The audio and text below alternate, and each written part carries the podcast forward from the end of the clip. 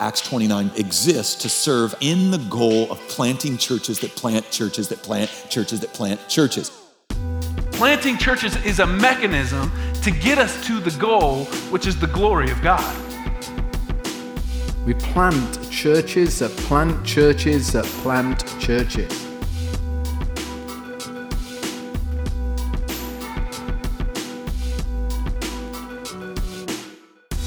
This is the Acts 29 podcast. I'm Tony Merida. Acts 29 is a diverse global family of church planting churches. In this podcast, various pastors, theologians, and innovators will share stories and insights to help you serve Christ Church more faithfully and effectively. Today's podcast, we welcome Stephen Eccher. Stephen is professor of church history and Reformation studies at Southeastern Baptist Theological Seminary in Wake Forest, North Carolina. And on this podcast, we are talking about the Reformation and church planting in light of the 500th anniversary of the Protestant Reformation. Hey, Stephen, welcome to the podcast. Thanks, Tony. Glad to be here. So, uh, Stephen Eccher, professor of church history and Reformation studies, one of my favorite uh, professors, colleague for uh, several years now. Um, it's unfortunate that we're it's just audio on this podcast because you really need to see Stephen Eccher to know um, just what a, a, very you know interesting. You can't explain Stephen. You have to experience Stephen. Really, uh, we're talking about a guy here who Stephen, you forty? We're not supposed to talk numbers. Forty-one. 41. He's got the highlights rocking. Stephen is always wearing MJs, and so uh, he's got a little underground business going, I think, actually, with MJ's. He knows a lot of 80s hip hop. He and I just sort of uh, work it in occasionally in, in casual conversation.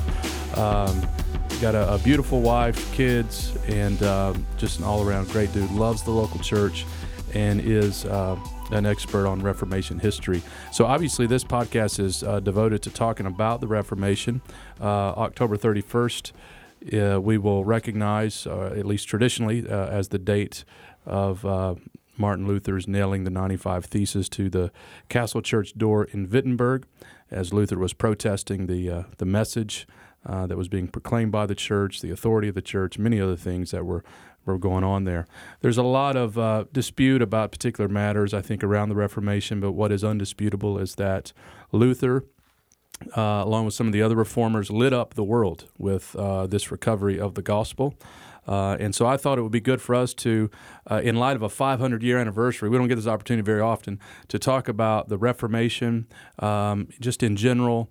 Uh, and then what do the reformers teach us about church planting in particular? So, Stephen, I'm, I'm curious uh, why a guy like you would be interested in church history. When did Reformation history in particular just come alive for you? Yeah, well, quite honestly, um, I came to the reformers by way of the uh, early church fathers. The more that I originally studied the fathers, the more that I kept realizing that I was having a hard time reading them and understanding them uh, in their own context. I kept looking at them through the lens of the Reformation. And so uh, once I finally started really sitting down in and reading and and sort of steeping in the in the, the context and the lives of the reformers, the more that I the more that I really grew to love them. Uh, interestingly enough, uh, I sort of landed there because of Reformation theology proper, loving you know their thoughts and their ideas. But uh, my real affinity for the reformers finally came when I started looking at them as people. When I started looking at them for their great gifts, their humor, their but also their faults, their failings as people. Uh, and so once I started to really actually look at the people behind the ideas and behind the words and the great theological treatises, then I began to really sort of grow in my, my development and love for, for them. So, as you've studied through the years, who would you say would be your personal favorite? Ah, that's like asking me which uh, one of my four daughters is is my favorite. Uh, I, I, really have a strong affinity for the Swiss reformers in particular. So I'm uh, fond of Zwingli and Bullinger, uh, Martin Bucer, a very pastoral figure. Uh, I love the Swiss Anabaptists, the, the radical dissidents of, of the Swiss Confederation. Uh, I also love to read Erasmus. I tell my students all the time if you want to learn to argue well and write well, uh, read Desiderius Erasmus. He's a, a true gift. Mm. Hmm. Now you didn't mention Luther. Um, he gets most of the attention, right? This, uh, at least for the anniversary. Um, Luther, I was I was just reading that uh, some report he never saw a Bible till he was about 20 years old, which is just fascinating to me. Uh, he then comes to faith, it seems, uh, through study of Romans in particular, right? Um, in Romans chapter 1. Um, and then went on to debate uh, John Eck. Um, went on to uh, make that bold declaration at uh, Worms in uh, 15, was it 21? Um, and um, but talk to us about the religious climate of the day uh, as we're thinking here as well about church planting globally. Um, there are some places that are still like that, right, where the Bible is, is just absent. Nobody's reading a Bible. Um, talk to us about the culture of Luther's day. What was what was it like? Uh, because people were religious, um, but obviously not a, pe- a lot of people had a Bible. Yeah, sure. So, um, one of the things that we think about with the Reformation, rightfully so, is the recovery of the Bible. Um, we talk about the advancement of Gutenberg's movable type printing press that really allows for uh, the wide dissemination of the Bible and so on. And, and as you rightly state, Luther, you know, would have been quite unfamiliar with the Bible uh, as a as a young man. Uh, the reality, though, is that you've got to remember the context. Even if you assume Bibles, uh, Bibles assume literacy. And most studies today show that most of the population, I mean, the conservative estimates are in the cities, in the urban centers, literacy may have peaked at about 30% across most of Western culture and society. Was probably closer to 5%. And so it's not just about access to the Bible physically, it's actually access to uh, learning. So, one of the great gifts of the reformers, yes, Luther, when he, over the course of, of 11 weeks, translates the New Testament into his beloved German. I mean, that's a great gift, but Luther, uh, Zwingli, Calvin, these guys also made tremendous contributions when it comes to expanding education to make sure that people could actually have the tools required to read the text. And and for them it was it was expanding that to both boys and girls. One of the things that I love about the the reformers is they really didn't show a bias towards the genders. They were really interested in making sure that both men and women had access to uh, ultimately to God's word hmm. now um, I went to Germany recently with uh, with some of our elders. You recommended to us the book Brand Luther. I'm going to ask for some more resources here in a moment, but uh, that book in particular highlights uh, the impact of the printing press on uh, the Reformation. You've alluded to some of that. Talk to us about kind of uh, the culture of the time, some especially with with the printing press, uh, art, um, um, um, other means of communicating uh, the gospel. Um, any relationship with today? What what do we have to learn about sort of gospel advancement through various uh, uh, means of communication.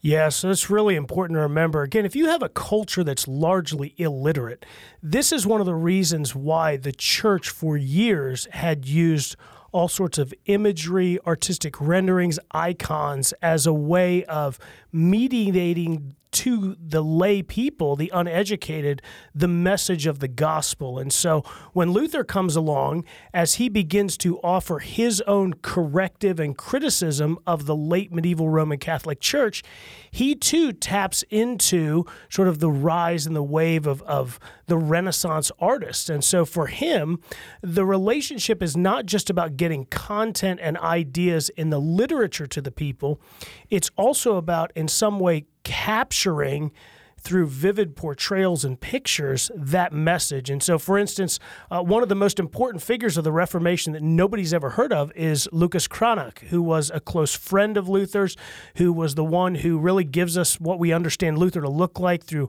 uh, paintings and portraits. Uh, what Cranach does that's so critical to both Luther's Bible, his pamphlet literature, and other things is he interprets Luther in artistic renderings to a population that again still largely cannot read. And so uh, the the depictions of things like heaven and hell judgment uh, it was it was not uncommon for the ideas of theological treatises like freedom of a Christian or Babylonian captivity of the church to have important ideas in the words but then Cranach and some of the other artistic people of their day, they would encapsulate those ideas in images and ideas that the peasants could then grab hold of and really put uh, put eye uh, to what it was that Luther was ultimately saying. Mm-hmm. Now, uh, when you think about Luther, too, then um, he wasn't just a theologian, was he? He was a savvy guy using printing press, using uh, Cranach's art, and other means. Like when I was reading Brand Luther, I was just um, because it, uh, the book doesn't deal so much with the spiritual life of Luther, though it does at some level, but it's dealing more culturally with what was going on and what Luther was doing, sort of even outside, um, you know, that that hard translation of the Bible into German. Um, but I was really impressed just with Luther as a as a sort of forward thinker. Yeah, so forward thinker. Um, he's involved in a lot of things. I mean, there's I think there's really an untapped aspect to Luther's involvement in the politics of the day. I mean, he is really sort of serving as a bridge between the church and the state and what's going on politically. Obviously, uh, there's an an interesting relationship with Frederick the Wise there, the Elector of Saxony, uh, who is the one who's protecting Luther. They they never even meet in person, uh, and so there's there's all these interesting aspects of what Luther's doing in politics. Of course, he's preaching a lot. He's pastorally shepherding uh, people. He has throngs of students who are now pouring into Wittenberg later as a part of the Reformation, who are coming to hear him teach both in the lecture hall and at table through his very famous table talk discussions and so on. So I mean, he is he's a picture of a busy guy, and yet one of the things that I love about him is in all that Luther was doing in the busyness of life, uh, there are still these amazing glimpses of his involvement to make sure that the main thing is the main thing. Uh, I, one of my favorite things that Luther wrote is uh, he wrote a little work to his barber exhorting his barber how to pray. And mm. I'm sitting here thinking, in the midst of the Reformation, he takes the time to write to a friend uh, somebody who who basically uh, has him as a captive audience to in turn give him some words of wisdom on how to actually come before the Father mm. in intercession and prayer. And so, yes, mm. these are theological people. They're constantly thinking on the deep things of God, uh, but they're also just like just like us, Tony. I mm. mean, mm-hmm. they're involved in all sorts of mm-hmm. aspects mm-hmm. of their children's lives, the mm-hmm. lives of those in in their churches and in their communities. Yeah, except I don't have a barber, but I, I know exactly what you're talking about, Stephen. I know you go a couple times a week, so that would be a lot of letters, perhaps, to your your barber that you could uh, you guys could talk about, you know, multiple times uh, during the week. I love that anecdote. There's so many admirable traits about Luther. Here in a moment, I ask you about some negative uh, uh, examples of Luther's life that we should avoid. But um, one of the things I've brought out to our congregation the last couple of weeks is um, Luther enduring opposition. Um, and uh, just how Martin Luther King Jr., uh, his dad changed his name. I think it was in 1934 or something like that. He went to Berlin, went to a uh, pastor's conference, was so impressed by uh, Luther that he changed his name, then changed his son's name, who I think was five at the time. It was Michael King. Uh, and so it became Martin Luther King Jr. And you just look at the, um, they were both reformers, um, you know, on different levels of of uh, emphasis, I guess you could say. But both of them endured great opposition. Of course, MLK Jr. assassinated. Martin Luther wasn't assassinated, but um, was an outlaw, wasn't he? Uh, dressed up like a woman at one time and took on an alias. Um, and then he had all the bouts of, uh, you know, discouragement, physical ailments, um, digestive problems, all the all the problems that we deal with in a fallen world uh, and and endured and, and persevered. Uh, again, obviously had some serious flaws. I think we want to acknowledge. But what are some some other admirable traits that you would highlight about Luther, particularly as you think about speaking to church planters? Like, what are some characteristics about his life, his ministry that that we do want to try to emulate? Yeah, so I mean, I think, you know, just to step back for a moment and look at Luther from a macro perspective, uh, you look at all that he did, both as a preacher as a pastor, as a reformer, as a father, as a as a husband. Uh, he was a busy guy, right? And uh, I think that as I think about church planters today, I mean, what what job today and what aspect of ministry is more busy or you know sort of burdened or laden with uh, tasks and duties and responsibilities than the church planter who basically never has any time off? And so uh, I look at Luther and I see some encouragement there that in many respects much of what he learned in an Augustinian monastery in Erfurt translated into what he would do then as a church planter. And so I tell guys all the time who are interested in sort of catching this new, uh, you know, sort of Hollywood driven wave of, of church planting and all the excitement and stuff with it that, listen, church planting is really, really hard and it's cumbersome and it's labor intensive and time intensive. Uh, and so that requires guys who are willing to sort of pour themselves out for their planting endeavors mm. and for the sake of the gospel. And so, mm. uh, you know, if, if, if one of your, your go tos is, is laziness and apathy and so on, you know, probably this is not the, the ministry for you. So mm. I think with, with that, Luther's, Luther's work ethic, the other thing that, that I think with him is, again, in all of this, Luther was always about sort of maintaining the main thing. And even though, yes, Luther is very much uh, a situational theologian, he's constantly addressing what's coming to him in the waves of controversy, whether it's dealing with Rome on one side, dealing with the radical dissidents and the rise of the Zwickau prophets and, and folks like that, or addressing the difficulties of, of relating to other reformers. In the midst of all of that, he's still able able to maintain his focus on the gospel that, that drove and dictated everything that he did in his life. And so I think for, for planters out there, I can I can only imagine how your attention can be drawn into so many other aspects of life and ministry, but to make sure that whatever it is that you're doing, that the gospel is first, that the gospel saturates into all those aspects of what it is that you're doing uh, in that ministry. Mm as you think about some some things we want to avoid from the reformers, maybe not just with Luther, but as as you scan church history, we always see that these these guys had feet of clay, uh, like us, uh, flawed individuals. What are some things we want to avoid? Yeah, this is where the reformers, uh, as much as they give us a lot to admire and to look up to, there's these are flawed men and flawed women, and so um, I take great comfort in looking at them as for their humanity. And so, for Calvin, for instance, uh, when Calvin was first went to Geneva, uh, he was eventually kicked out, and he sort of tail between his legs went to the city of Strasbourg, and and he was uh, ministered to by Martin Bucer, and and Bucer was a figure who very just very succinctly and pointedly told Calvin, "You've got a you've got a sin problem with anger. This is something you're going to have to work on." Um, and one of the things that I love about that relationship between Martin Bucer, sort of a spiritual father figure to to Calvin, that I decry about Luther himself is. Eh, especially in Luther's later life, he, he did not surround himself with people who could speak correction into his life. And so um, you know, w- whether you're talking about Luther's later writings uh, against the Jews, his writings against uh, the Turks, and so on, uh, there was there was always this Luther, especially at the end of his life, that was almost unapproachable and unassailable.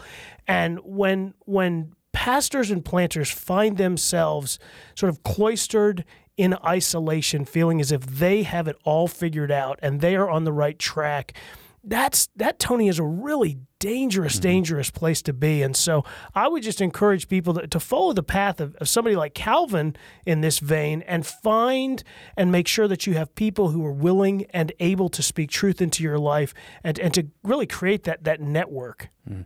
Love that. Love that. So important.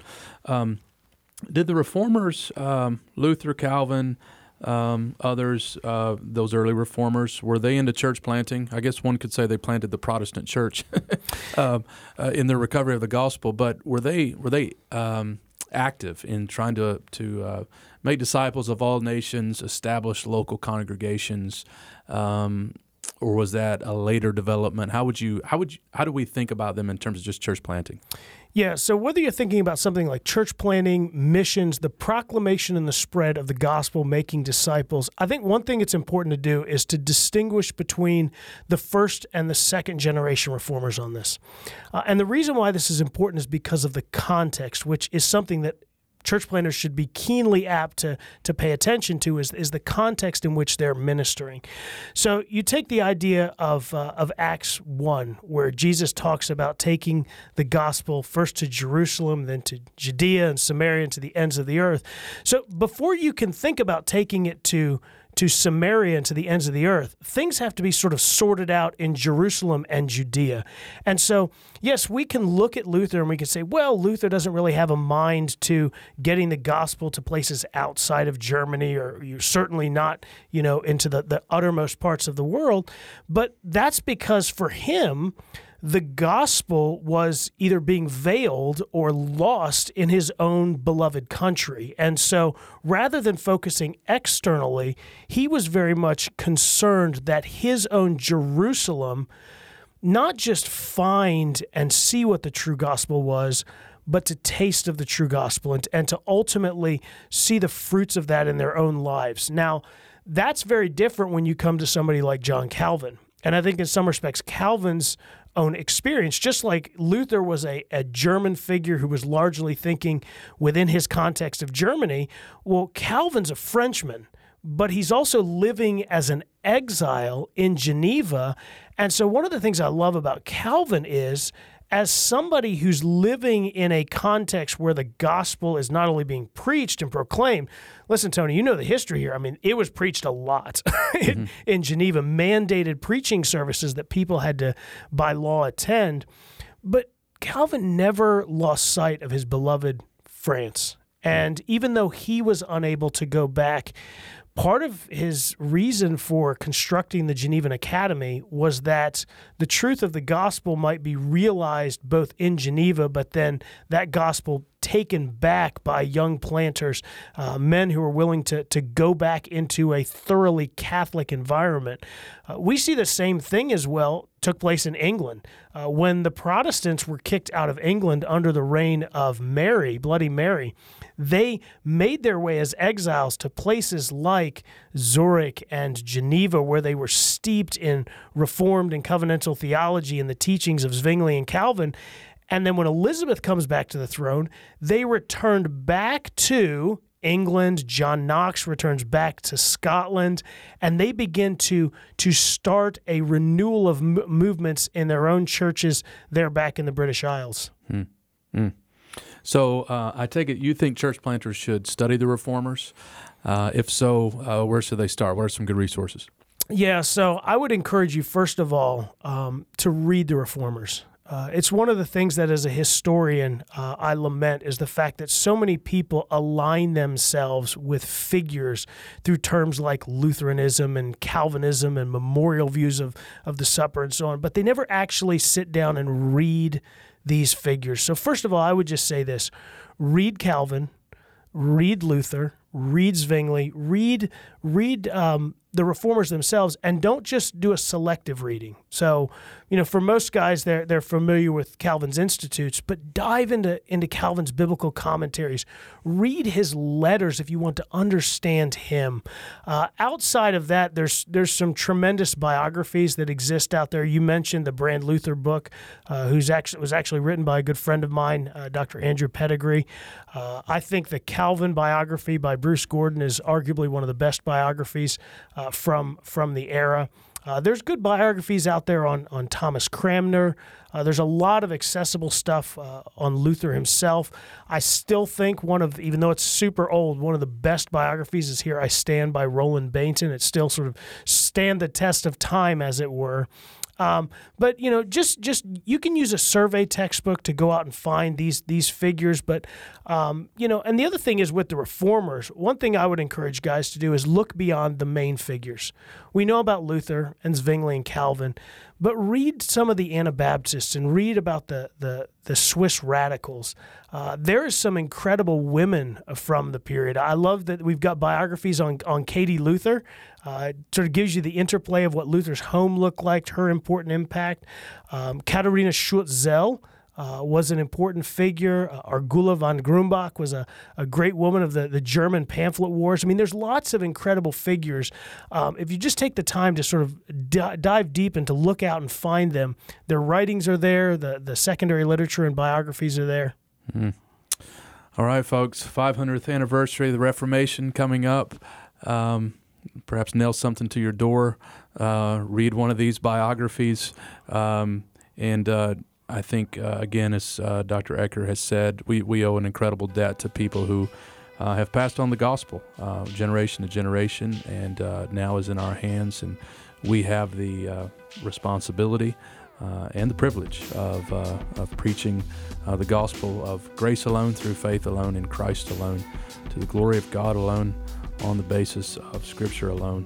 and what a privilege it is. And so I hope the podcast has been encouraging Uh, to you. Stephen, thanks so much for taking time to be with us. Yeah, glad to be here. Thank you.